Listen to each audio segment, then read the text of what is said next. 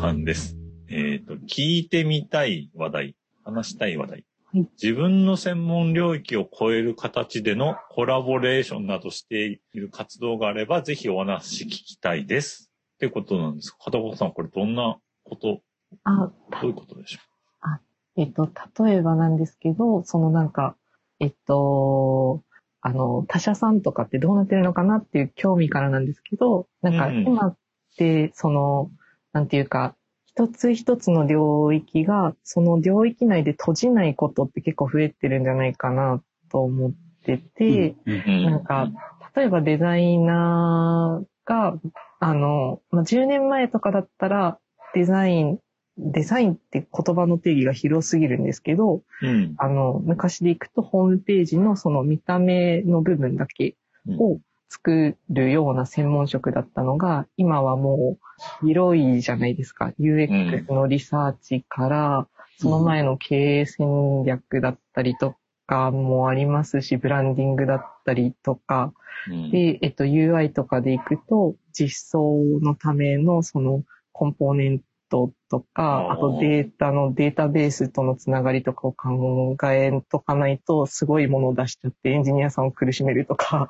か。そういうのとかもあるとなると、なんか自分の中で、その、専門領域、私はこれの専門だからここまでって決める時代ではなくなってきたなって思ってうん。その、個人的にその領域をまたいでコラボレーションしていくのがすごく大事なんだろうな、今後って思っていて、で、えっと、そういったことを、もしその、社内とか、社内に限らず、あの、えっと、イベントだったりとか、何でもいいんですけど、個人的な取り組みとかでもいいんですけど、その自分の領域の一歩外にとか、するときに、なんか、やってらっしゃる活動だったりとか、勉強だったりとか、あとこういうことあって楽しかったよとか、例えば私だったらすごく、あの、以前一緒に働いてたエンジニアさんがすごいいい方で、あの、うんアバロさんっていう方がいらっしゃるんですけど、実名出した。ですごくこれきっといい話題だから本人全然大丈夫だと思うんですけど、アファロさんがすごくなんかいい、優しい方で、なんかその案件ご一緒してたりしたご縁からよくしてくださって、あの私とか別のそのデザイナーの方とかに、ああ、なんかフロント興味ありますか？じゃあハンズオンでブログ作ってみます。ははみたいな感じで、その、うん。あの、Firebase とかから、もう、まあ全然わかってないんですけど、そこからも NPM インストールからやって、なんかハンズオンでちょっとやってくださったりとかして、へえ、みたいな。わあ、ビューは動いた、みたいなのとかをやらせていただいたりとか、そういった経験をさせていただいたことにより、あの、黒い画面への抵抗感が軽減され、あの、自学をやってみようという気持ちになり、ちょっとずつ勉強が始められるとか。なんか、そういったことが私だったらあるんですけど、なんか、エンジニアさんってすごく本当に優しくって、よくしてくださるんですよ、本当に。なんか、私、意地悪なエンジニアさん多分会ったことなくて人生でですね。みんな、みんな優しいんですよ。なんか、本当に助けてくださって、なんか、私はめちゃめちゃ感謝してるんですけど、けどそれをあんまりその、お返しできてないなっても思っていて、自分の中で。なんか、最近、こう、将来、なんか、その、フロントエンドとかの勉強とかをしながら、将来、私みたいな人が、こう、その最初の一歩を踏み出すときに、わかんないときに、本当にわかんないときに、右往左往した道しるべを、こう、あの、ヘンゼルとグレーテルの 小石みたいに、どこ、どこを右往左往したかっていう記録をつけようと思って、それはつけてるんですけど、なんか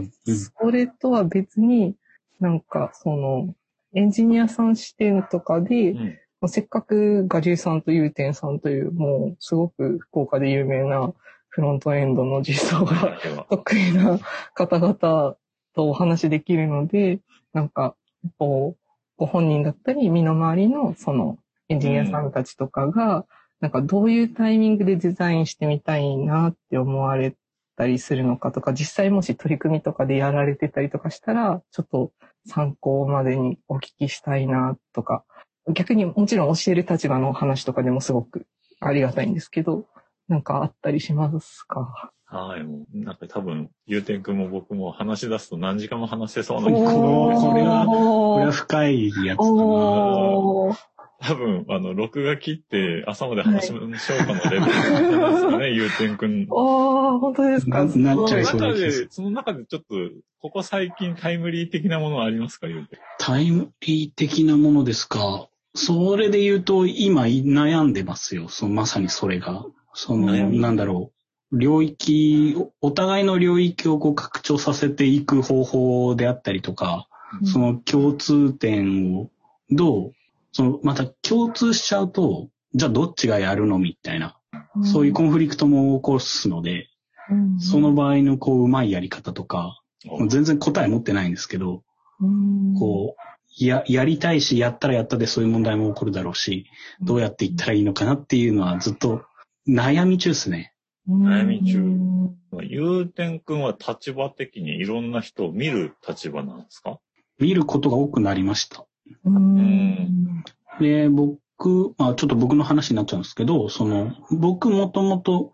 その、フロントエンドの実装する人間として、うん。まあ、基本的にはそこの領域だけやってたんですけど、あの、アクセシビリティっていうものに出会ってからデザインとか UX だったりみたいな、そういうところにも興味が出て、まあ、それなりに、その、一応、どういうものかみたいな概要まではわかるようになってきたので、こう、会話はできるようになってきたし、うんあの、なんだろうな、や、やろうと思えば、多分、や、やれ、やれる、やれるって言ったらおかしいですね。その、ちゃんと仕事として、じゃあ、じゃあこのデザインというか設計の部分は、その、平尾に任せますみたいなところや、うん言われれば、まあ、まあ、初学者ながらやれると思うんですよ。まあ、誰かに教わりながら。そ、それをするべきなのかとか、うんなんだろう。自分が、自分がそれをやっちゃうのか、もしくは、なんだろう、アドバイスだったり、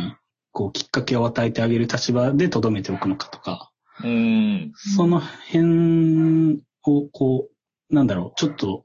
今、喋ってて答えになってないですね。今だいぶ悩んでるっぽいですね。そう、そう、めちゃくちゃ悩んでるんですよ。うんで、僕の場合はそのアクセシビリティのおかげで、こう、デザインとかまで、こう、興興味だったりとか、あ、もう、そこまでちゃんと知りたいなっていうモチベーションは生まれてるけど、例えばそうじゃない人たちが、どう、興味はあるけど、本当にとことんやりたいっていうモチベーション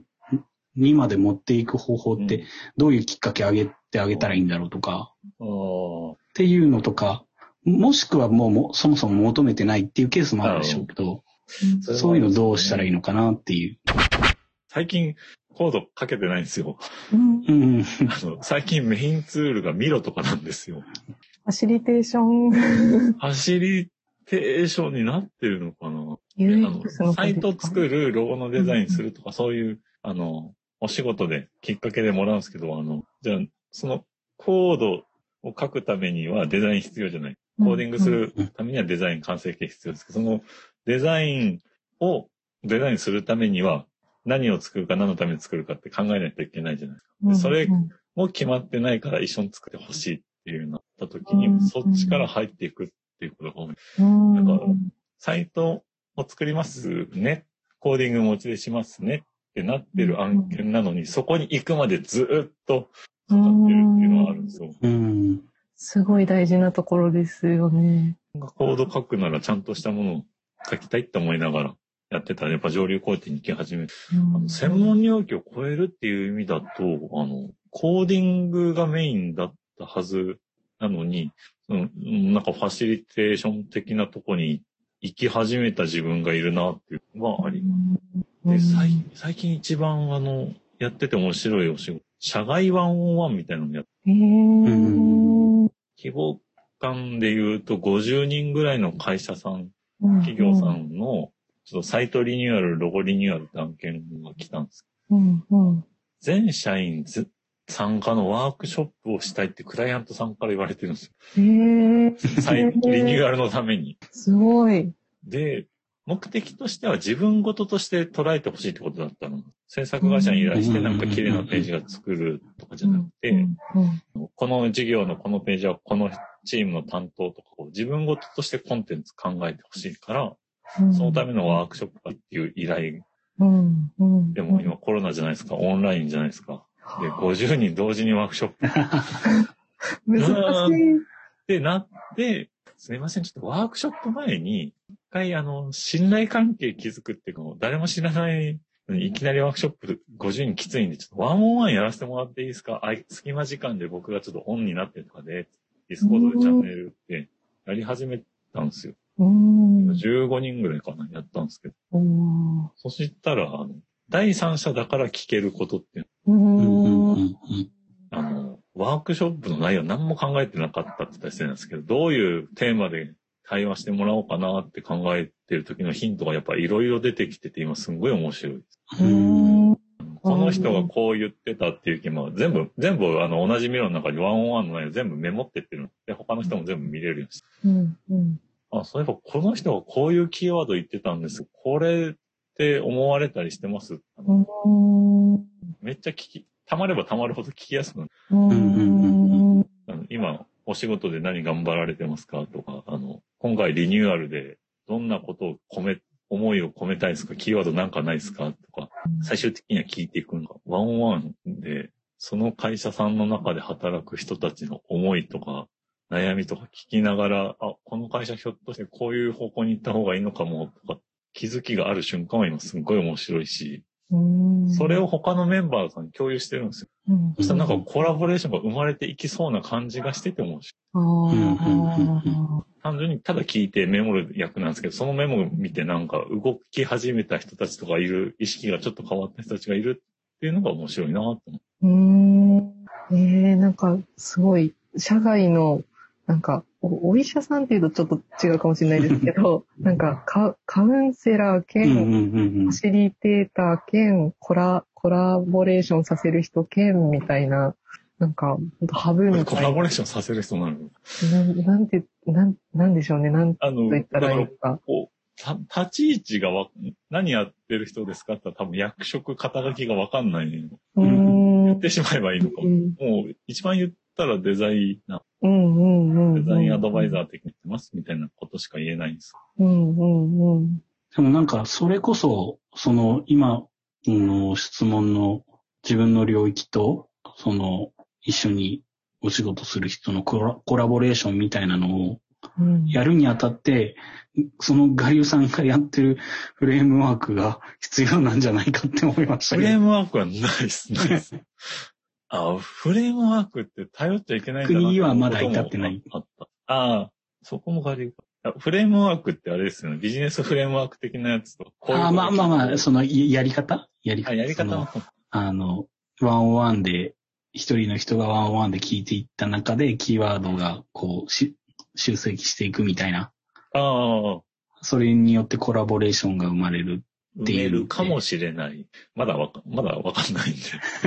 なんか対話をするきっかけは作れそうだなっていうか。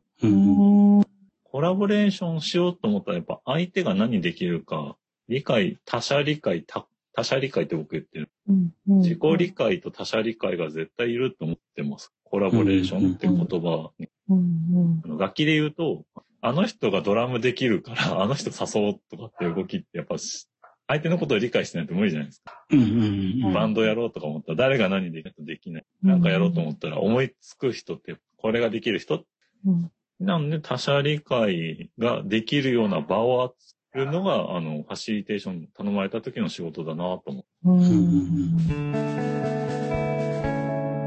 最初にいた子って言われてたやつ。ああ、はい。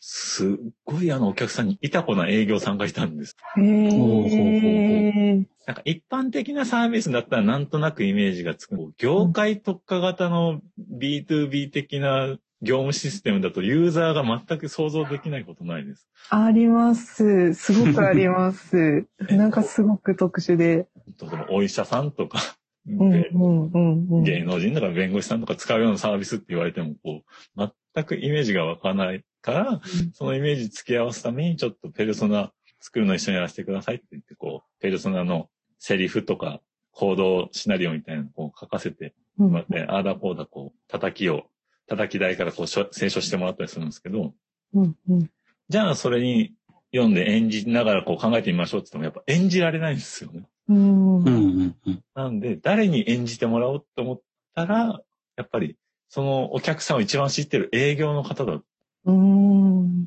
で、営業のエースの方がお客さんに行ったんですけど、あの、ワークショップやるのに、その人だけコロナのせいで、あの、福岡に来れなくて、その人だけ Zoom っていうケース。うん。でもそれが逆に良くて、あの、 Zoom 越しに、すいません、ペルソナ A さんちょっと下ろしてもらっていいですか？とか。下ろして？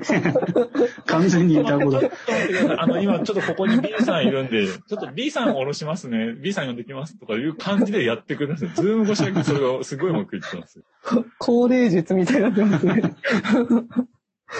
あの、まあ、ノリで、ちょっと下ろしてもらっていいですか？呼んでもらっていいですか ?B さんとか。うんうんうんあの、ペルソナ B さんこれいるって言ってます。あ、いや、B さんいらないって言ってますね。とか。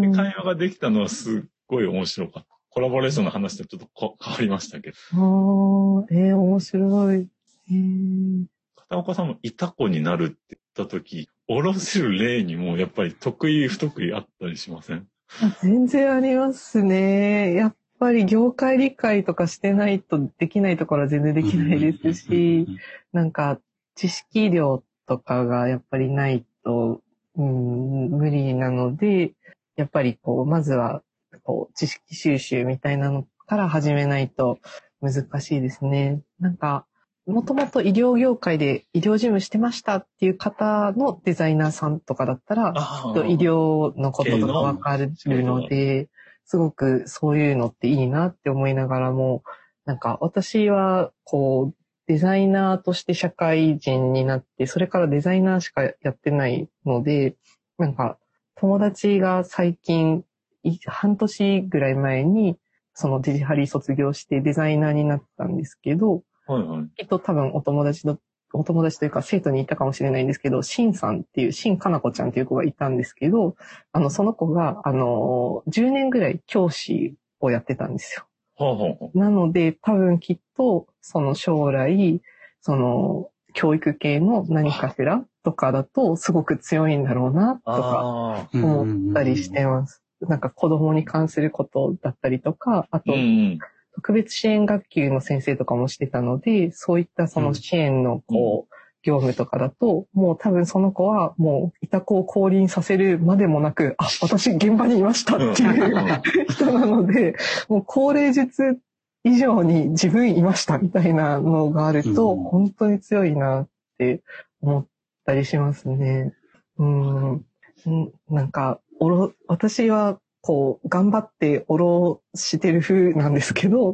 実際に、実際にいた人は本当にいたんだな、みたいなうんのもあるので、そういうのもちょっと憧れますね。あの、最近すごくよくしてくれてる、えっと、リサちゃんっていう、その、一緒に働いてる、フロントエンドを手伝ってくれる、 React を書いてる人がいるんですけど、うんそのリサちゃんは、過去にやってたアルバイトとかがすごい量あるんですよ。なので、すごい経験が豊富で、このバイトやってた、このバイトやってた、みたいなのが、すごい面白いバイトをすごくたくさんしてて、うん。なんか、ああ、そして今はフロントエンドをやっているっていうのが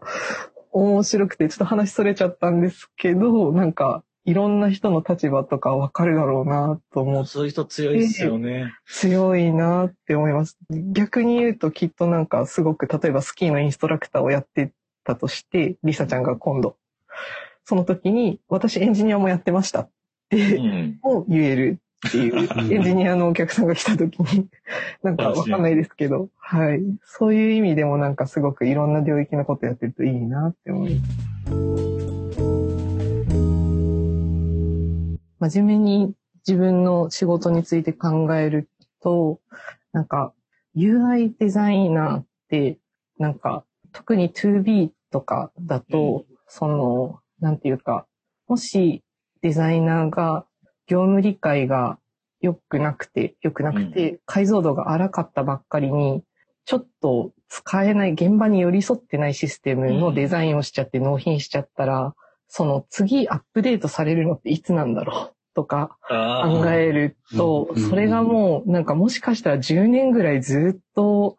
なんか使われ続ける可能性だってゼロじゃないわけじゃないですか。あの入れられることによっては。はい。そしたら、なんかその、自分が作っちゃったものによって、そのツールに合わせる形で働き始める人が出てきちゃうことになるのってすごく悲惨だなと思っていて、うん、それをしたくないなって気持ちが強くあって、逆に言うと、逆に言うと、その、なんていうか、UI デザイナーってこういう風な働き方しましょうよって引っ張っていけるポジションでもあると思っていて、そこをなんかその、少しでも業務効率化だったりとか、気持ちよくそのショートカットができるような形にシステムを組める、設計できる立場でもあると思っていて、なんかそうすることで、なんか今まですごく苦しんでいた業務とかが改善されて、幸せな毎日が過ごせたり、気持ちよく働ける人が増えると、多分、なんかすごい壮大なんですけど、人気がなかった職種とかが仮にその、あったって、そこ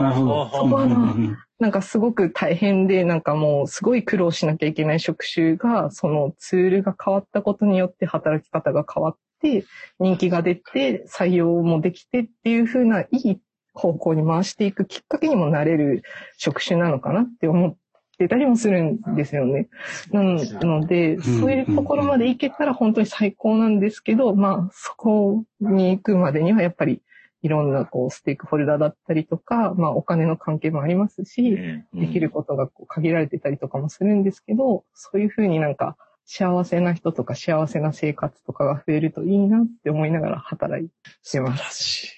その、その視座は素晴らしいですね。そ、そっから、そっから UI 考えてるっていうのは、すごい、すごいですね。あ、本当ですか？素敵すぎる。こう、尊い、拝みたくなる。いやいや、なんかそれ、なんか目指してるのとできてるのかはちょっとまた別なんですけど、なんか、なんか慣れたらいいなって憧れながら、なんかやっぱり勉強しなきゃなって思ってるんですけど、うん、そういう人が増えると多分、みんな生きやすい世の中になるなっていう。UI デザイナーさんは、なんかこう、増えてほしいですね。そうなんです。私もそう思います。増えてほしいですね、すごく。なんか、そうなんです。デザイナーがなかなか増えづらい環境なんだなっていうのとかが、なんか感じてたりもするので、なんか増えづらいっていうのが難しいですけど、その。UI デザイナーさんが増えづらい？なんか、あんまりそんなに増えてる印象がなくて。あ、うん。同感です。なんか、その、とっつきにくいのかなとか、その仕事として数が多くないのかなとか、うん、もしかしたら、なんかデザイナー？数は多いと思います。あ、数多いですか？あ、多い気がします、ね。あ、本当ですか、見え、見えてないだけで潜在的にはもう UI デザインって必須ですよね、どこも。うーん。あの、得意ふと B、ね、B2C、B2C が B2B かとかでもまた全然変わるかもなんですけど、うん、あの、システム会社さんとかは、そういう UI デザイナーさん欲しいとか、うんうん、どこに仕事頼んだらいいんだろうみたいなのはあると思います。ああ、そうなんですね。なんかこう、知り合いに、こう、UI デザイナー紹介してとか言われると、うん、あの、こう、会社さんとかお付き合いある方とかは、全然、あの、ご紹介できるんですけど、福岡って結構多いって聞かれると、うん、多いのかどうかわからないとか思いながら。確かにわからないし、ね、なんかどこで勉強すればいいのって言われた時に、どこで勉強したらいいのか勉強したらいいのは、もう答えが言えないな。今日、ウェブデザインとはまたちょっと違う勉強の仕方になり、まあ、さっき言われた、ね、段階とかステップとかね、ありから、はい、いきなり UI だけ学ぶところは確かにないじゃない。えもうそれ、それこそ、片岡さんとか、和子さんの弟子になるしかないんじゃないですか？や、私、弟子入りしたいんですよ。今までなんか野生のデザイナーとして生きてきたから。野生？なんか、てってれーみたいな、野生のデザイナーが現れたみたいな。仲間になりたそうにこっちをそ見ている。れ言ったら、うちとか野良ですよ。ああ、いや、なんか本当なんかその、なんとなく頑張ってたら今になったみたいな感じなので、もう、なんかその、ちゃんとアカデミックに学んだわけじゃないから、なんか正直あんまり自信がないけど、まあ頑張るしかないかみたいな感じ。まあ、うちも全然アカデミックに学んだとかなく、もう本当に、あの、その場でできることからやってうんたっていううん。感じですね。うんなんか、ユーザーテストってあるらしい。え、なんそれ、どうやってやるの、うん。もう、もう手探りとかです。うーん。あ、なんかちょっとこう、勇気をもらいました。オンラインでユーザーテストってどうすればいいんだろうとか、本当そんな感じ。ああ、そうですよね。特にコロナ禍だし。うん。うーん。どうやったら、その、精度の高いというか、解像度の高いもの、ずれない UI デザイン作れるんだろうっていううん。どの方も悩まれてる。うん。ツイッターとかでもあの見かけましたけど、見た目の綺麗さ、情報整理をするデザイナーさんはいるけど、うん。ビジネスをろ理解して、サービスを理解して、あの、作れるデザイナーさんは少ないっうん。ていう言い方をされてた。うんいきな、り UI から入るっていうのは、そのビジネスサービスを、うん。お金の話とかも含むうと思うんです。うん。その辺はある程度経験積んでからになる、社会人経験とかいるのかなって。うん。確かにですね。なんか、ホームページって広告、広告というか、うん。コンバージョンがあっあ、そうですて、ね。導きたい先があって、目的があってからの、この流入動線増やすためのコンテンツがあってとか、こう、いろいろあるじゃないですか。なんかその辺とかを、なんか私は運よく、それこそなんか、改善さんとか何件させていただいて、うん、なんかうん、こう、いろんな意図とかをたくさん聞くことがあったから、なんか、あ、こうやってみんな真剣に考えてるんだな、とかを、うん。なんか学学びつつ頑張る機会があって、それが下地にありがたいことになっていて、で、UI うん。なんですけど、なんかその、UI、何でしたっけ？なんだっけ？何を言おうとしたんだろう ちょっとその、雑談ですね。そうです。UI デザインって、なんか私の中で、なんかその、デザイナーはもちろんなんですけど、その、エンジニアさんとかってすごくなんかし親和性が高いのかなって思っていて、そのデータの持ち方だったりとか、扱い方だったりとか、なんか、それを、なんか、こう、いかに、こう、使いやすくするかとか、まあ、もちろんそのペルソナとか、自分じゃない誰かになりきることは必要だったりとか、そのうん。ビジネス的な達成したいこととかがあったりとか、その導きたいコンバージョンとかがあったりとかするんですけど、結構論理的に考えられる部分が多い分野だなと思ってて、なんか、けど、なんか、エンジニアリングの世界がすごい奥深いから、それを日々追うこと自体が楽しいからそこにその時間を費やしていらっしゃるのかもしれないんですけど、あんまりエンジニアさんから、そのデザインをっていう方は、そのデザイナーからエンジニアリングもみたいに思ってる方よりは、なんかそんなに見ないのかなとか思ったりして、けど自分の周りだけの体感でしかないので数えたことないんですけど、なんか、ん？ちょっと待ってください。何を言おうとしたのかわからなくなってきまし大丈夫ですよ。いくらでもカットもできますからね。た。あありがたいです。業務系の UI デザインってエンジニアもやろうと思えばできるようになると思うんですよね。ああ、そう思います。うなんか、その、多分、大事な UI、UI デザインの範疇に収めるのかどうかっていうのは多分これ、いろんな意見があると思うんですけど、その、い今言ってた、その考え方とか取り組む部分って、うん。そ、の、実際に、なんだ、スタイリングというか、アピアランスというか、こう、うん。見た目の部分を考える以前の、うん。その、UX なり、、うん。IA、あの、 information architecture、うん。情報設計の部分うん。が、とりあえず肝になってるようなのはあると思っていて、で、その情報設計って、その、い、一般に言われ、一般にイメージされてるデザインじゃないじゃないですか。うんうんうんうんで情報のデザインという。うんそこって、その、今までそのソフトウェアエンジニアリングをしてきた人、うんアプリケーションエンジニアリングをしてきた人も、その要件定義とかの時にやってきてるはずです、すでに。うんうん。そこの精度だったり、熟練度だったりうん。で、その、アプリケーションとかソフトウェアの良し悪しが決まると思うんですけど、うんうんそのもうすでにエンジニアさんはそこをやってきていたうん。うんうん。ので、そこをもうちょっとなんだろう、解像度を上げていけば UI デザインしてるのとほぼ同じなんじゃないの？とは思うんですよね。うんうんうんうんなんか、そうなんです。なんかエンジニアさん、なんかデザイナーが エンジニアリングの、あれ、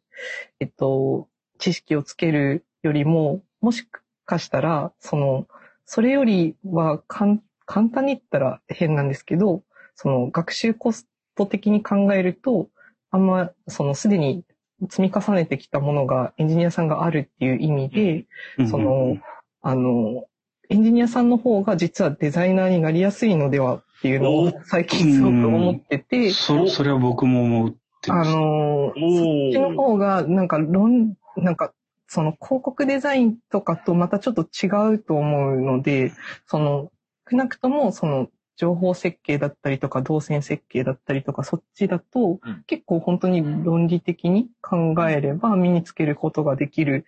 分野なんじゃないかなって思うと、うんなんか、どんどんこれからエンジニアさんだけど、だったけどもともと、うん。その下地をもとにデザイナーにもやるよっていう方が増えていかれるのかなとか、なんかそういう方ももしかしたら私がまだ知らないだけで結構いらっしゃるのかなとか。私、バックエンドの方とお話しすることがすごい仕事で多かったの多いで、うん。なんか、バックエンドの方が、あ、ちょっと話ちょっとそれちゃうんですけど、はいバ。ックエンドの方がすごい口を揃えておっしゃるのが、CSS 苦手だって言われるんですよ。すっごい言われる、それ。他でも言われる。CSS の設計難しすぎてよくわかんないって言われるんですよ。多分もう、あの、お二人とかすごい専門分野だと思われるんですけど、あのもともと CSS がどんな言語より難しいっていう人が。あ、そうなんですか。なんかもう、自由度が高いからなんですかね。その設計思想みたいなのをちゃんと理解しとかないとごっちゃってなっちゃうからなのかわかんないんですけど、ブラウザーの気持ちにならないとっていう。あ、ブラウザの気持ち。うんえ、ちょっとそれ知りたいです。え、言いません？ブラウザーの気持ち。え、わかんないです。初めて聞きました。ちょっと可愛いです、それ。何ですか？え、ブラウザの気持ち。僕らが書くコーディングのマークアップもスタイルシートはいもブラウザーにこういう情報をこういうふうにレイアウトしてねってお願いしてるっていう感覚。なるほど。こはい。う動いてねと一緒で。ななので、あの、あ、ブラウザーからしたら、これはきついよね、重いよね。ああ、やっぱ、あ、いい、あ、いいちゃんにはきつかったね、ごめんね。じゃあ、これはもう、使わないとか。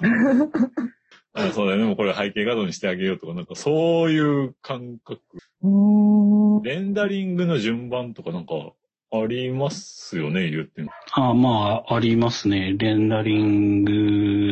まあ、レンダリング、その、レイヤーレイヤー。がいろいろありますね。で、CSS が、まあここれはちょっと、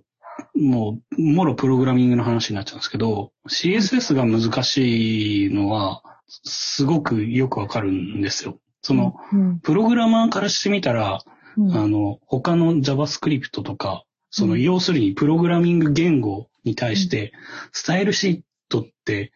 異端の異端なイメージなんですよね。うーん。あープログラミング言語ですらないので CSS って。うん。うん。うん。あの、プロパティの塊。プロパティの塊だし、その宣言的で、そのプログラムって基本、あの、手続き型で、こう、一個一個命令が順番に、うん。あ、の、順番に処理がされていくので、うん。どういうふうに処理がなるのかっていうのは自分の中で組み立てやすいんですけど、うん。CSS の場合はもう書いたものがもうそのままうん。順番、順番ってい、あの、優先順位っていうのは存在するけど、その順番に書いたから順番に動く、処理されるっていうわけではないみたいなそういうのがあったり、うん。で、もうプログラミング言語とはこう考え方変えないと、切り替えないといけないとか、うん。あとは、プログラミング言語は基本的にその変数だったりとか自分が書いたものの影響範囲ってスコープっていうんですけど、影響範囲がわあの閉じ込められるんですけど、CSS の場合は、もう書いたらそのまま全てに反映される、セレクタにに対して全部に反映されるっていうのがあるので、うん。そのスコープを閉じ込めるのがとても難しい。うんですよ。そのために、ベムとかっていううん CSS 設計って呼ばれるような考え方が生まれてる、生まれて、まあそれをしないと解決しないような、うんある手法を活用しないと解決できないぐらい自由度が高いというか、ものなので、多分プログラマーからしたら、うんなん、なんなんだよ CSS って思ってるとは。だから、あの、プログラマーが CSS 難しいっていうのはとてもよくわかる。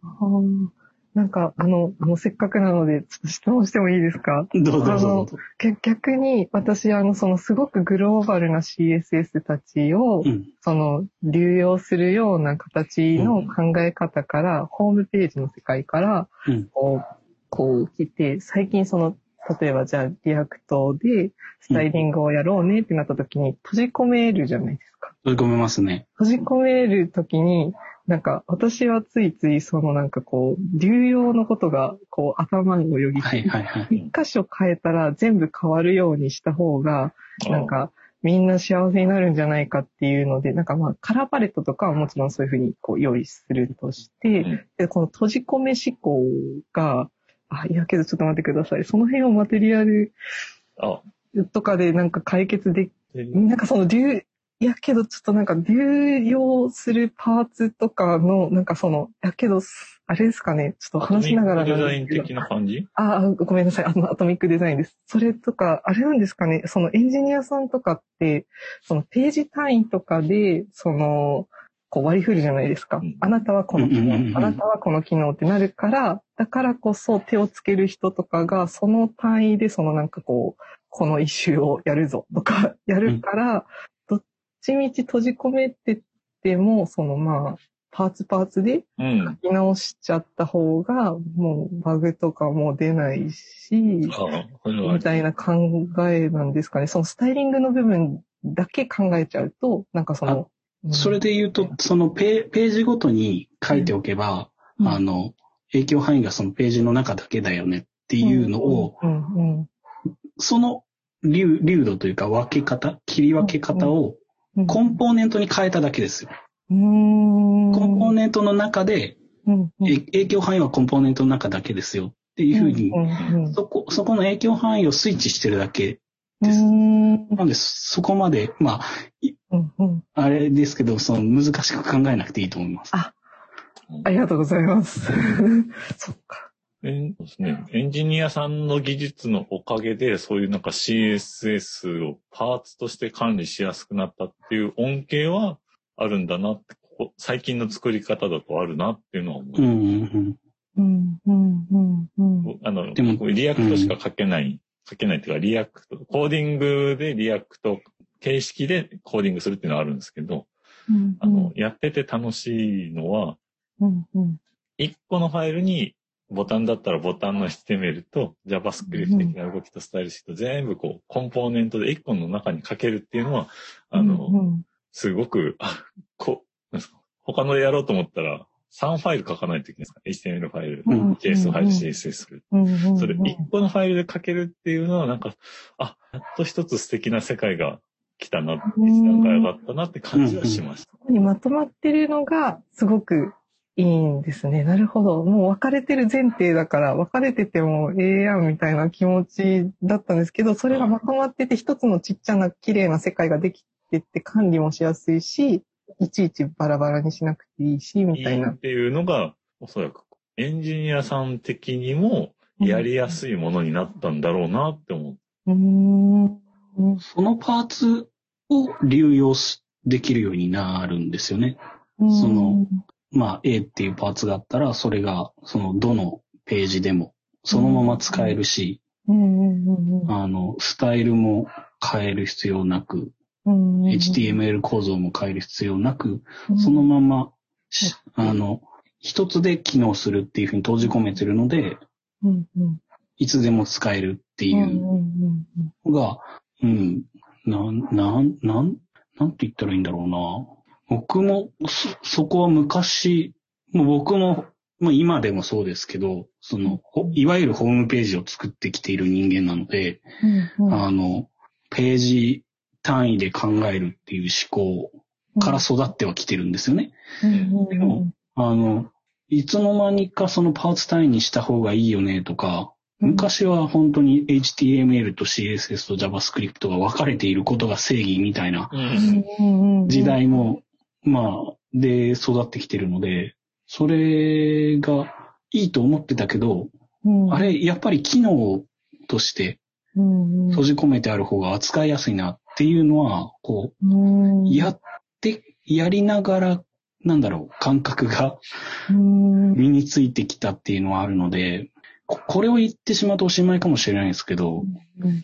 一度や、やってみると、うん。一度全部やってみたらわかるかもしれないですね。そうですね。まだ多分その辺が全然ちょっとその経験としてこう足りてなくて、なんかそこら辺をやったらきっと多分おっしゃる通り、あ、やりやすいとか、前のやり方と比べてとかすごくあると思います。まだ全然勉強中です。今リア、 React を勉強中なんでしたっけ？今はそうですね、 React 勉強中です。ちょこっとずつやってます。私も、あの、はい本当に、普通に今までコーディングをしてたものを、ただ React に置き換えるってだけしかやれないレベルです。ああ、いやもう私はもうちょっとさらに React 触ってみて、そもそもの JavaScript が私は分かってなさすぎる と思って、もう本当に、いや、これはもうい、まず触ってみて、ちゃんと、あ、そこをやらなきゃっていうのがようやく分かって、その、 Udemy で、あの、超初心者、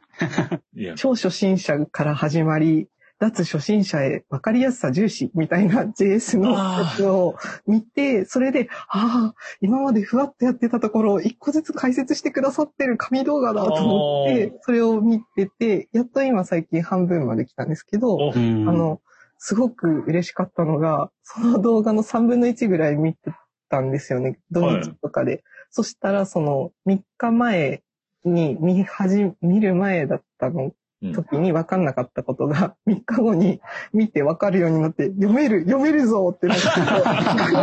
息子の気持ちになって、なんか、すごく嬉しくて、なんか本当に初歩の初歩の初歩なんですけど、あの、えーうわあ、わあ、3日前分かんなかったことが分かるようになったと思って、すごく嬉しかったので、いや、なんかいい時代だなと思って、ユーデミー様、ありがたいと思って見てま何す。回見ても怒られないですからねあ、。怒らないんですよ。ちょっと待ってって言って、こう、30秒ぐらい巻き戻して。巻き戻せますからね。はい。もうすごいありがたいです。なんか、い、ちょっと読めるようになったのって、こう、ダンスとかでちょっと自分の動きとかがこう、むか難しかったり、見た感じどうやってんかわかんないのがわかるようになった感覚とかもちょっと似てません？あ、似てるかもしれないです。なんか、あ、ここ前動かなかったよねっていうのとかが動いた時に、あ、ここだったんだ、みたいなのとかが、うんあの、あって、なんか、これを、なんか、あ、これっていうのが、えっと、右、右、ん？右肩を前に押し出してるんだけど、実は左の腰の下ら辺を、背中方面を上に上げてたみたいな。こっちじゃなくて、こえっと、え？ちょっと音声じゃ、つながる、ちょっと表現できないんですけうど、えっと、肩を前に出すんじゃなくて、こう腰を下から上に上げてるとか、なんかその意識する場所が違うとか、ちょっと体の話で、ちょっと行動と全然違うんですけど、ここだったのかみたいなのとかは、ダンスでもやっぱりあります。あの、それだとこう、先生とか他の方の動きを見て、あ、今、あれとあれの組み合わせで動かれてるとかっていう、こう、目が見てわかるようになる瞬間も多分ある。ありますね。ありますね。なんか、あります。なんかすごく、あの、昔始めたばっかりの時とか、なんか本当田舎田舎にいたんですけど、なんかそれこそその時大都会福岡に来て、あの、こう、クラブ、初めてのクラブみたいなの。ここがクラブかドキドキとか思いながら、あの、行って、ショーケースとかを見て、え、好きなダンサーさんとかいた？って聞かれた時に、え、正直みんなかっこよすぎてわからないみたいな。ああ。なんか、全然その良し悪しもわからないんですよね。その、わからなかったんですよ。全員かっこよく見えて、けど多分何年も続けていくうちに、あ、これはこんな風につなげていってるのかとか動きとかがだんだんわかるようになっていくと、それができてる人ってなんてすごいんだっていう感動が生まれて、なんてかっこいい動きをこの人はしてるんだっていうので、もう最近は明確にあの人がすごくかっこよかったみたいなのが分かるようになったっていうのが、あなんか自分の中で嬉しくなったりしますね。はい。あ。その感覚がエンジニアさんとかで他の人のソース見たらこうすげえとかいう感覚とかなんかなって。まこうぜ全全体が見えれるようになると、あ、このコードエレガントやな、みたいなの分かるようになるんですよね。流れが綺麗だとか。同じ処理なんだけど、この人のその設計思想すげえとか。うん。えー、すごい。エンジニアさんのそういうの憧れるんですよ。エンジニアさん同士ってすごい楽しそうじゃないですか。なんかこれすごいねとか、なんかあ、だけど多分読める者同士というか、はい。でしょうね。うんうんうん。そうなんです。あ、これこうやってんだ、すげえねって言ってる人たち、あ、やっぱり見てわかるんだって。うーん、そうなんです。もう私はもう全然わかんないから、そう言い合ってる楽しそうなエンジニアさんたちを見ると、なんて素敵な職業なんだと思って、なんか、まあ、もうちょこっとでもいいから、ちょこっとでもいいから、あの、まあ、ちょっとでもそういう世界を知りたいなって思ったりとかする憧れはありますね。スタイルシートってひょっとしてダンスなんじゃないかという話ぶっ込んでもいいですか？あ、え、めっちゃ聞き今、あの、ずっと話してる中で、エンジニアさんがスタイルシート難しい、別言語っていう話題の時に、今日の流れからちょっと思ったの。音楽、楽器、演奏だったら、ルールとか流れとか、リズムとか、楽、もった楽譜とかあるじゃないですか。なんで、あの、その中でどうアレンジするか表現するかは強弱の中とかであるかもですけど、さっき言った、ゆうていくんもダンスってなんかどんな曲でもどう踊ってもいいんじゃないかみたいな。ダンスって表現力ありすぎる。どんな曲でも同じ振りは踊れるし、全く違うジャンルで全く違う踊りを踊れたりもするっていう、なんかスタイルシートの振る舞いに近いかもなってほうほうほい、あの、難しいって思ってるのは、こう、ダンス的な難しさとか、こう、こんな、こんな風にやんないといけないみたいなイメージがある分、難しく感じてるのかな。う。ああ。さっき片岡さんも、いや、実はダンスって、こう、一個一個の動きの積み重ねなんですよ。あ、そう、そう、それで言うと、そのさっき言ってた CSS 設計っていうのはダンスのジャンルですよ。うん。設計思想設計思想でこういう流れにするのがいいよとか、ここのポイントポイントのやり方はこれですよっていうのは、多分そのダンスのジャンルで、ルそのロロい今、今学んだので、いあの、あれなんですけど、そのロックダンスで言ったその止めるみたいなその手法っていうのがその設計、CSS 設計だったらそこに含まれてて、でも一方でそうじゃない設計方法もあるしっていう。うんなんか思った、こう、多分、ダン、なんか初めての人ってダンスって、こう、振り付けとか全部をやれないといけないって思うの。スタイルシートで全レイアウト一回全部組まないといけないみたいなの近いのかなと思って。あれ、写経ですよね、要するに。分解したら一個一個のパーツに重ねるじゃないですか、スタイルシート。うんうんうんうん。あれをいきなりこう全部やろうと思ったらやっぱ難しく思うよね、みたいな。やっぱちっちゃい単位からやっていくことだよね、っていう話をぶっ込んでみました。多分この話今日ここでしかやんないと思う。こ ここの、このメンバー以外でやれる気がしない。他で通じる気がする。通じない。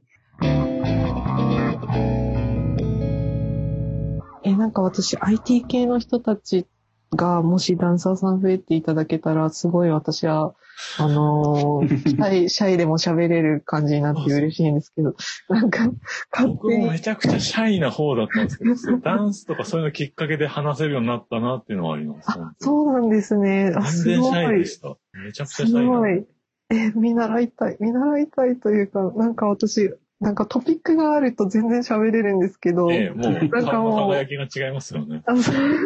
うん、なんかもう、あい、そのお仕事とかのその共通の話題があるという安心感がすごくあるんですけど、じゃあその、こう、テクテクって言って、皆さん優しいのは知ってるからこそ、あの、ダンススタジオで、うん優しい方々になんかこう、何を喋っていいのかわからなくて、こいつを、なんか、あ、楽しかったなって思いながら、静かに帰ってくるみたいな。いきなり私事実買ってるんですよっていうわけにはいかない。なんか、すごい楽しいんですけど。あ、ダンススタジオさんのなお友達みたいなのあんまりないんですか、交流と。ああ、なんでしょう。その、スタジオの前後で話したりはするんですけど、なんかそんなになんか別に、こう、深く友達になるとかとはない。そんな ではないので、なんか毎週会う人みたいな。毎週会う人おって疲感じです。れ様ですね。気づいたら3年毎週会ってる人みたいな感じの習い事ってそうなりますよね。なりますね。いや、もう、うん、楽しいんですけどね。もう、IT 系の皆さんもぜひ、うん、ぜひ。はい。宣伝したいこと？宣伝したいこと。えーっと、そうですね。せっかくなので分社化する会社のことを宣伝させてください。はーい。えーっと、えっと、あの、FGN、フロ福岡グロースネクストの2階に今おりまして、はい。ええっと、リグニオっていう会社が新しくできるんですけど、そこの会社が何をやってるかっていうと、そして何をやる予定なのかっていうと、うんえっと、DX の系なんですけど、DX。DX、デジタ DX っル、て何の略でしたっけ？デジタルトランスフォーメーションで合ってますっけ？怪しい合。ってるはずです。はい。デジタルトランスフォーメーシきっと多分そんな感じなんですけど、えっと、具体的に例を挙げると分かりやすいかなと思うので、具体例を挙げますと、はいえっと、リグニオで今やってる共同プロダクト開発事業、えっと、その前に3つの事業がありますっていうの。を3、つ。はい、お伝えしたくて、1個目が共同プロダクト開発事業って言って、えっと、企業さんと一緒に、えっと、未来の一手のための共同開発パートナーとして働くっていうなんかうんもの、なんなんだこれはってなると思うので、後でちょっと具体例挙げさせていただけたらと思うんですけど、もう一つは共同 DX ソリューション事業っていうのがあって、デジタル技術で事業を確変していくっていうのがあるんですけど、これはなんか受託の案件として企業さんの事業を。必要なはい、えっと、必要なシステムを組んだりとかしていくやつで、もう一つが、えっと、DX 人材育成事業っていうのがありまして、えっと、人材育成のための、えっと、企業さんからの出向を受け入れるっていう形の3本の柱でやっていく予定なんですけど、はいあ、。この、今3つ目の G、DX 人材育成事業っていうのは出向を受け入れるっていうのは、はいそ。のリグニオさんに来ていいよってこと？あ、そうなんです。あの例えば、その、例えばなんですけど、えっと、今実際に、えっと、2名ほど企業さんからいらっしゃっていて、えっと、社内で IT システムみたいなのを組みたいけどはい、どこに教育とか出せばいいんだろう。あ出せばというか、教えてもらえるんだろうとか、そういった教える人材がそもそも社内にいないんだよねっていう企業さんがいらっしゃって、はい。そこの企業さんが、えっと、その、もともと、えっと、分社化する前の会社とかに、うんあの、事業、えっと、受託案件というか、共同開発事業としての案件を振ってらっしゃって、で、その、将来的に社内でどんどんこう、作っていける体制を整えていきたい。保守とかメンテナンスもありますし、っていうところで、その人材の育成とかをしてくくれないかな、みたいなのもあり、そこの、その、えっと、社内に納品したものを追加でこう、どんどん開発していくっていうところを担当してくださる人材として、あの、弊社、リグニオに来ていただいて、あの、学びながら、手を動かしながら、作っていきながら、みたいなのをやってる事業がありまうす。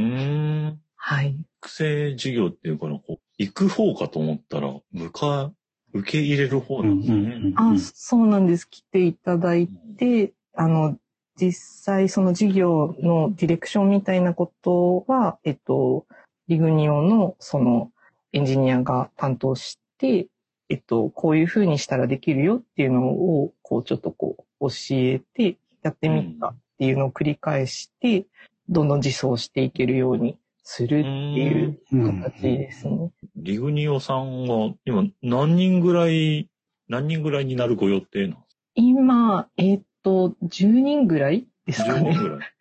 はてなってついてるのがあれなんですけど、10人ぐらいだった気がします。気がします。この間合宿行ったんですけど、10人ぐらいだったかな。10人ぐらいですね、多分。めっちゃ思い出してるかもしれない。10人いなかったかな？そうぐらいですね。わかんないです。わかんないです。あの、え？リリクルーティングっていうか、採用はしてるんですか？採用は、あ、どうでしょう。分社化したばっかりなのでちょっとわからないんですけど、まあ将来的にはまた再開するんじゃないかなと思ってます。今は一旦まず分社化をあのやろうねっていうので、こう、ねではい、やってました。これが放映される頃にはもう分社化されてるかも。そうですね、されてると思います。はい。うんうん。ですね。共同プロダクト開発事業？最初の。はい。これの事例って何かもうあるんですか？はい、あります。えっと、共同プロダクト開発事業がちょうど今やってるものが、研究開発にもちょっと似てるようなものなんですけど。えっと、工場、すごい大きな、こう、鉄板を、はい。えっと、鉄が、えっと、ロールにな、トイレットペーパーみたいにロールになってる、鉄板が。はい。はい。鉄板が大きなトイレットペーパーみたいに丸くなって、こう、輸送されてくるんですけど、はい。その鉄板を平らに伸ばして、まっすぐな鉄の板にして出荷するような会社さんがあるんですけど、う。はいそ。この会社さんが、こう、丸まってたトイレットペーパー状の鉄を平らにして、板に加工するときに、こう、端っこの耳を切るんですよね、機械で。すごい。かっこいいマシンうん。でガシャンガシャンで切っていくんですけど、そこの耳を切るときに、今までって、その、人が、匠が、もう本当プロジェクト X みたいな、すごい匠がですね、こう、光の加減とかで、これはちょっとずれてるみたいな感じで、その耳が、その、うまいこと切り落とされるように、まっすぐ鉄板を送り出すっていうのの微調整をもう目視でやってたんですよ。というか今もやってるんですけど、あの、それがあまりにも匠の技すぎるんですよね。はい。なんかこう、人間って本当にすごいっていうのを、あの、リグニオでも、その、そこの会社さんとかでも いろいろうん。言ってるんですけど、人間って本当にすごい処理能力だし、それのなんとなくやってる匠の技を言語化できるかっていうと、本人もできなかったりとか、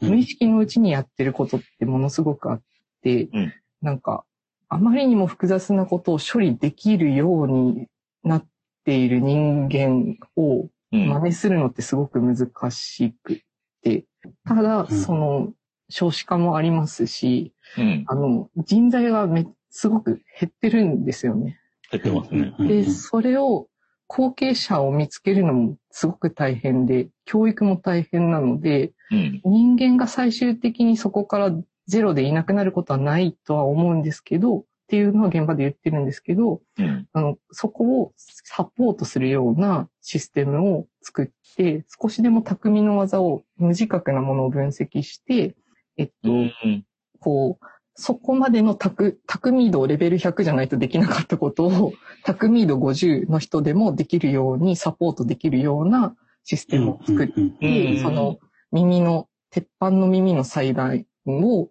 あの、サポートできるようなものを、えっと、いろいろ機械学習とかして、うん。あ、の、作ったりしてるんですよ。うん。で、その、えっと、弊社の代表の中野がすごく言ってることが、その、リグニオ的に何がやっていきたいかっていうと、その、物質世界とデジタルな世界をつなぐところをすごくやりたいって言ってまして、なんかその、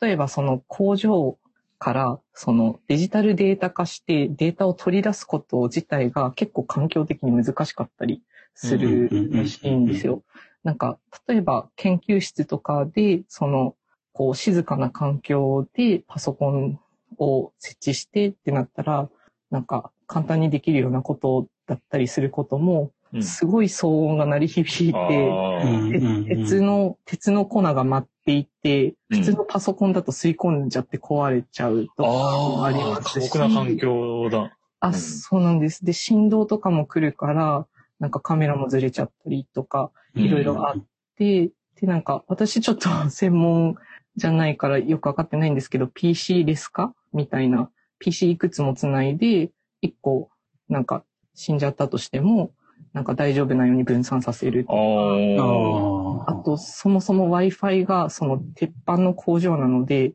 あの、飛ばない。鉄が邪魔しちゃって飛ばないとか、ひえー。そういう、そういうのがあるらしくって、その物理的な障害だったりとか、で、中野がもともと通信系の、あの、エンジニアとして活躍してた人というバックボーンがあるらしいんですけど、うん。私ちょっと専門外なんですけど、そういう人の会社で、そこの、なんか、現実世界にある、その無限、無限というか、解像度でいくと、デジタルってビビットというか、01のデータじゃないですか。その解像度がものすごく細かい、どこまでも無限と言ったら無限の世界をデジタル抽出して、まず操れる状態にするっていうものがそもそも難しい世界とかをちゃんとつないで、なんかそのデジタルで取ってきたデータを操れるようにすることで、なんかこう産業で今まで難しいってされてたところとかを、なんかうまいことやっていきたいってうんういうん言ってる会社で、物理的なものと強く紐づいていることをやっていきたいって言ってる会社なんですよね。リグニオさん。あ、そう、そう。めちゃくちゃチャレンジングですね。あ、そうですね。なので、なんかそこら辺が一つ特徴なのかなと思っていて、うんまあうんもちろんそのなんかアプリだけ、アプリだけというかなんかそのネイティブアプリとか、うんなんかそういうのとかも、あの、いわゆる IT みたいなのもやるんですけど、うんなんかそういう物理とか工場とか、そういうのが一つ特徴的な会社ですっていうのをちょっと 宣伝させていただきました。すごい、すごい、かっこいい。めっちゃチャレンジングですね。ゆうてんくんの言った言葉、すっかりそしそしてノウハウがスケールしやすそう。そう他のとこに？他のところに。うんいやなんか私も自分で言っといて自分は全然分かってないんだけど。はい。現場行けるっていいですね。あ、もうすごい楽しかったです。UI デザイナーとして。うんはい。はい。僕も18、19の時に化学工場に働いてたんで、あうん、そうなんですそのか、まあ、製鉄工場とはまた違いますけど、工場の雰囲気とか、ね。うんあ、ここコンピューター置けねえな、みたいなところは想像つきますね。うーん。そう、そう、当当時働いてきたところにそういうの導入するとどうなるんだろうみたいなのは、うーん。めちゃくちゃ難しそうだけど面白そうーん。UI デザインのお話来てて、こう、流通系のお話とかちょっと来てるってうん言って相談を受けてるんですね。あの、同じようにこう、AI 機械学習でもっと仕事をより楽にできないか、正確にできないかっていう案件。うんやっぱどんな画面で、どんな状況でその画面を見るのかっていうのが、うんわかんないとできないって伝えてて、そしたら工場見学を今度させてもらうことになってて楽しみな。ああ、素敵ですね。絶対楽しいですね。なんか立ちっぱなしなのかとか、うんモニターは1個なのか左右に分かれてるのか、うんうんうん手元はボタンなのかマウスかキーボードなのかとかで全然 UI のデザイン変わるっていう。うんうんうん UI デザインするのは、あの、うちのデザイナー家族の方なんで、うんそのやっぱ見させてもらうことで全然使い方変わるだろうな。うん。その画面だけでなんか完結させるってやっぱ思っちゃいけないなと。うん。本当その通りですよね。あすごく思います。なんか、流、例えば流通系とかだと、まあ、工場のベルトコンベヤーみたいなのがこうあるとしたら、機械もいろいろあるとしたら、なんかあった時にアラート出すって言った時になんか、ちっちゃく光らせれば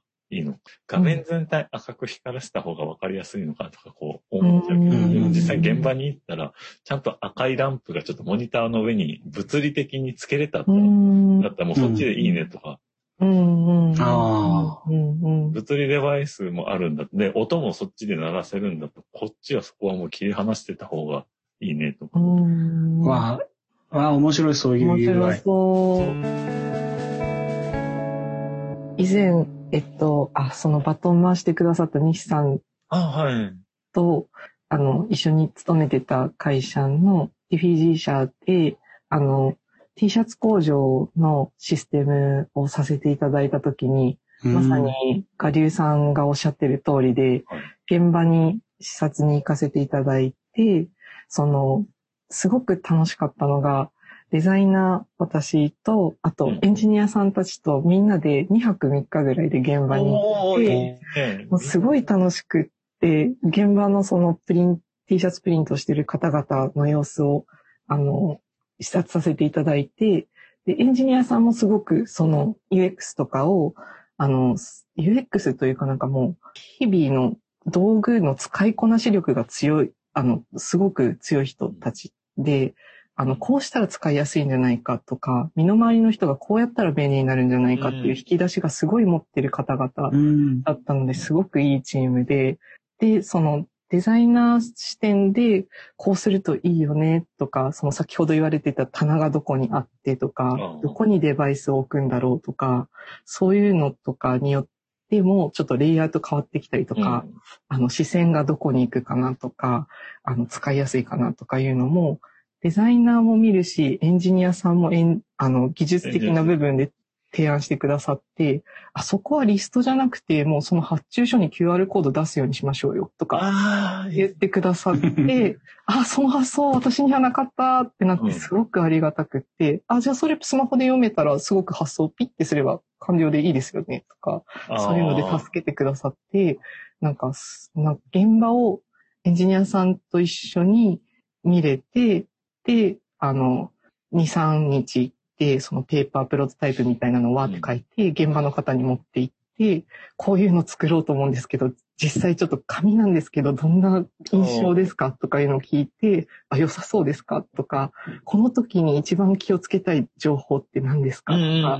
そういうのを聞くと、なんか、あ、これで良さそうっていうのが、その2泊3日ぐらいで分かったら、なんか安心して作れるというか、2泊3日の中でプロトタイプ作るまでやったんですね。あ、もうもうゴリゴリに、なんかそれがそう、それ。すごく楽しかったです。その時のそのメンバーの方々が本当にすごく、あの、素敵なメンバーで、もちろんお客様も素敵だったうん。し、そのチームのメンバーも素敵だったし、ごりあの、すごく提案を、あの、プラスの方向にしてくれる人たちが集まったチームだったんですよね。もうすごく楽しかったから記憶に残ってて、そういうの体験、その経験値いいっすね。すごく、あの、その時のメンバーにはとても感謝してます。あはい。なんか、いいものを作れるような仕事ってすごくいいなって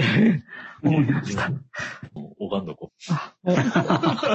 ありがたや。う。ということで、ありがとうございます。はい、ありがとうございます。これ、やっぱ UI の話だけで全然コーナーじゃない。イベント誰かやってくんないか。コーナいやなんかこれはー、いいですよ流すかね。、もう本当カットして次回ゲスト紹介とか行こうと思って。はいや本当に、今みたいな思想とか考え方はい。を持って働いてる人たちがいるっていうのを知らない人多そうだなと思って。UI デザイナー目指そう多そうとしてる人。多そう、多そう。えー、そうウなんですェブデザね。インはい。で止ま、止まってるって言い方してないけど、UI デザインちょっと興味持っても、うーん。UI デザイナーのこう、やりがい楽しさってまだこう、意外と知らないままな方多いかもな。ああ、そううなんですね。なんか逆に私は多分恵まれてたので、なんかその、本当に私はウェブ畑からたまたまそういうなんか提案とか、その人が使いやすくなったりとか、あ、人が、え、ちょっと待ってください。主語が足りなかった。目的語が足りなかった。あの、えっと、たまたまそのエンジニアさんで周りの人が仕事がしやすくなるように環境を整えてあげるようなことをするのが楽しくて、息を吸うようにそういったことをやってくれる人たちがいる環境に、私がたまたま席を置けたので、なんか、そういう人たちが周りにいる中で、その、一緒に仕事をすると、作るシステムに対しても、なんかこうやったら使いやすいんじゃないっていうのを自然に話してくれる人たちが身の回りにいる状況で、なんかテクテク言ったらもうすぐ近くにいるから、エンジニアさんに、この画面作ろうと思うんですけど、データ設計とかちょっとよくわからないんですけど、これって大丈夫ですか？とか聞いたりとかしながら働けた経験はすごく大きくってありがたくって、なんか、こう、金周期玉流期のあの関連とかもさせていただいたんですけど、やっぱり限られた納期で限られたそのリソースの中で頑張らなきゃいけなくって、どうしてもその諦めなきゃいけない部分とかもあったんですけど、うん、そのどこまでを自動判定させるロジックを組むかみたいなところの視線って、なんか私だけだと、なんかものすごくハードなものを作らせる設計を最初しちゃってて、うん、で、その頑張り、頑張り屋さんタイプのエンジニアさんがロジックを全部組もうと頑張ってくださろうとしてたんですよ。うん、そう、それを途中で別のエンジニアさんが合流して、ちょっと待ってみたいな。頑張れば確かにできるけど、そこは多分諦めた方がいいポイントだよとかも教えてくれて、納期に間に合わせるっていうのが絶対にそのスポーツイベントだから必須なことなの。伸ばせない。それは伸ばせないから、限られし納期のとリソースの中で、そこはちょっと仕様を変えようって言って、うん、そのまんまの画面設計だとまずかった。ものを止めてくれたから変えることができたし、うん、えっと、さらにその形で納品したものを、えっと、スポーツ大会の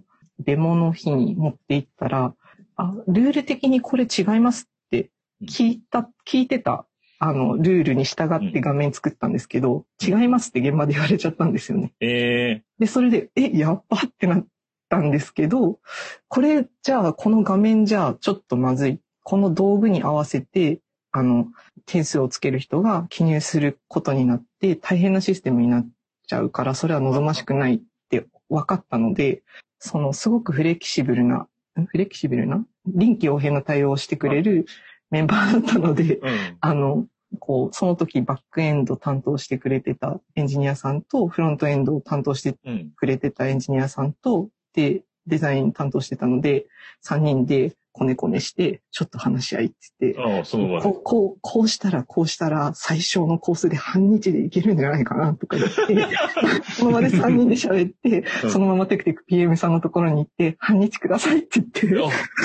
なんかほぼ変えなくて済むようにするんで、画面のここのパーツ流用して、ここはちょっと変えて、で、バックとフロントは半日で済ませるんで、変えさせてくださいって言ったら PM さんが、やりたいんでしょ？やれば？って言って言ってくれて、優しくて、ありがとうございますって言って帰れたし、帰ったのが、すごく、なんか、これでよかった。これでも学生のアルバイトさんが大会の期間中7日間ずっと苦しむとかがなくなった。よかったねって言って、幸せな改善というか、できて、よかった、みたいな。けど、それがその全ての案件で許される案件ばっかりではないのは知ってるので、なんか、あの時の仕事のさせ方をしてくれた各ステークホルダーの方々は本当にありがとうございますって思うし、すごく神 PM だった。まあ、これいい、いいことだから個人名出していいかと思うんですけど、宮原さんは本当にすごい神 PM だったので、うん、宮原さん宮原さん、で、フィージーの宮原さんっていう方が PM の神みたいな人がいるんですけど、なんか本当にすごいんですよ。あの、すごく勉強になったし、あの、あんなにその PM のプロフェッショナルがいると仕事がやりやすいんだっていうのは、本当に実感できたので、すごく良かったです。すごく勉強になりました。はい。今 UI デザインの醍醐味。はい。エンジニアさんもやっぱり UI デザインやっぱやる。醍醐味が聞けた気が。ああ、本当に UI デザイナーだけじゃデザインできないですもんできないですね。絶対にそこはもう一緒にお互いになんかもうデデザイナー、エンジニアとかいうその専門領域はあるんですけど、お互いいいものを作りたがってる人みたいなのじゃないと、逆にデザイナーっていう肩書きとかエンジニアっていう肩書きがあるだけじゃ多分作れない。はいうんうんうんうんそれはすごく感じました。UI デザイナー、UI デザイナー、片岡さんとか、使い勝手の方とか、いかにこう、情報を見やすくとか絞るとかって意識は、分、こう、技術的にこんなことできる、できないってわかんないとか、やっぱエンジニアさんの領域だったり、します、します。なんか自分たちは入力させないとここ進めないけど、あもう今カメラで撮ればすぐ、1秒半、すぐ判定してすぐ入力できるよと。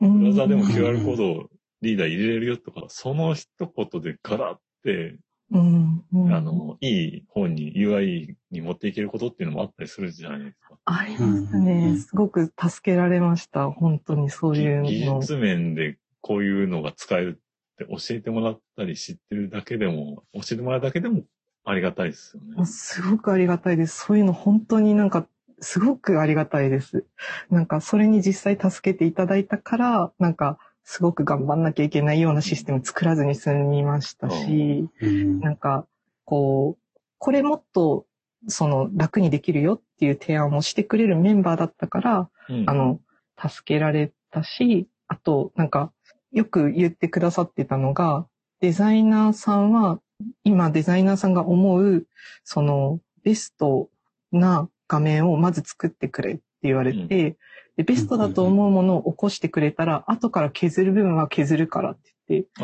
の、とにかくこれがベストだろうって思うのをまず広げてくれ、削るのはうん俺たちでやるからって言ってくださって、まず安心してブワーって広げて、考慮しなくてもいいんじゃないかっていうポイントも多分私考えすぎるぐらい、ぐわーってこう、とりあえず考えて、で、ここは考えなくていいのっていうのはパンパンパンって削ってくれるんですよ。で、それで、その上で、さらにさっきみたいな技術的な引き出しがなかったからこそ、その、めんどくさい手法を取ってしまってた部分を、なんか、いや、これはこういう手法がありますよっていうので短縮できますよっていうのは、こう、より良いやり方を出してくださったりして、っていう仕事の仕方はすごく楽しかったです。最高だなって思いました。和子とかと話してほしい、話してほしい。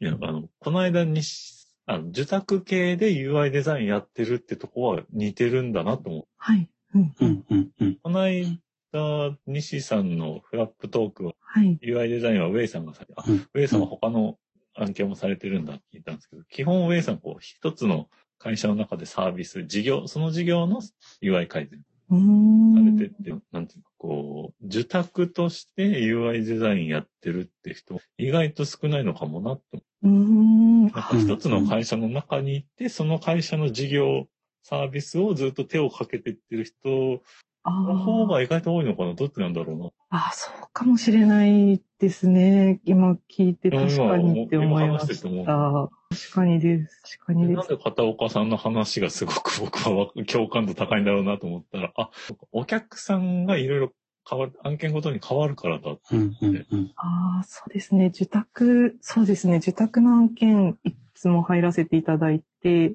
で、自社サービスも作らせていただいたので、どっちもさせていただいたっていうのはありがたい経験ですね。なんか難しいのはお客さんによって、やっぱり予算が限られてる中で、予算とスケジュールが。予算とスケジュールが限られてる中で、なんか、見積もりとかがすごく難しいんだろうなっていうのはあるので、なんか、どうしても私まだまだそこ弱いなって自分で思ってるので、うんまだまだだなって思ってるんですけど、なんか。はい。本当になんかもう、はい来週もう一回って言いたいぐらい。あもうなんか本当私もいろんな方のお話聞きたいです。もう今回ラジオを教えていただいて、あの、毎回楽しみにしてます。もし聞いた方、もう3時間近くの話してるので、もう気疲れてる方かもしれないですけど、本当 UI デザインの見積もり、どうされてるのか聞きたい。聞きたいです。で教えてほしい。きたいです。はい、教えてほしいです。ちなみになんか一つ答えというか方向としては、アジャイルというか準委任契約っていうのは一つ今方向性らしい。ああ、アジャイルデザイン。うん月いくらってやつ。うーん。月いくらでそこにジョインして、ずスプリントで改善やっていきます、作っていきます、何ヶ月までやります。で、そこまでで、ここまで作る予定ですって言ってしまうっていう、で、もっと、もっとやっていきたいってなったら延長、うんうんう契約ん期間延長みたいな、うんうんあの、やり方を、うんあの、一つ手なのかなと思う。あ。ありがとうございます。すごく参考になります。確かに、本当それがいいですよね。変になんかこう、なんえーか、追加で画面、一画面追加したとか、何人にて追加とか話になった。うんうんうちらもまだそういう模索段階というか、他のシステム系の会社さんがそういう契約の仕方をされて、案件進んだことがあったので、あ、これは本当に開発が長いような UI デザイン系とかでもこの契約のやり方が理解できるお客さんだったらできるな。うんうんうん。確かにです。うちの方がなんかこう、いいですよね。お互いになんか進まないとかなると、うん、あの、案件止まっちゃうとかそうなると。そうそう。あれですあります。はい。本当に長い時間になったのでありがとうございます。本当にありがとうございます。ありがとうございました、本当に。いや、UI デザイナーさんの会話をひたすら聞いていや、私も聞きたいですね。聞きたいですね。次回ゲストをちょっと紹介してあ、どなたにお願いされますか？あ、えっ、と、アグリさんにぜひ出演いただこうかなと思ってます。アグリさん？はいおーはーい。え、もうまさに、まさに UI デザイン、いやもう UX デザイン。うん。はい。今度は UX の方ですね。はい。すごく楽しみです。業種言っちゃっていいのかな？あ金融系。金融系の、金融系ですよね。は話せる範囲しか話して もらえないと思うんですけど。どこまで話してもらえるんだろう。がですよね。そうですね。なんか、ツイッターとかで見てるの、すごく面白そうだなと思って、こう、可能な範囲で、よりお話聞けたらなと思ってます。ユーザーテストとかの話とかつぶやかれてたのはすごいうん。興味を持つ。面白そうですよね。じゃあ次回はアグリさんで、はい二人、お女性が二人続き楽しみです。ということで、えー、ちょっとお隣岡ですか、えー、7回目、これで終わろうと思います。ありがとうございました。あありがとうございました。ちょっと、えーと、3次会のお店行きましょう。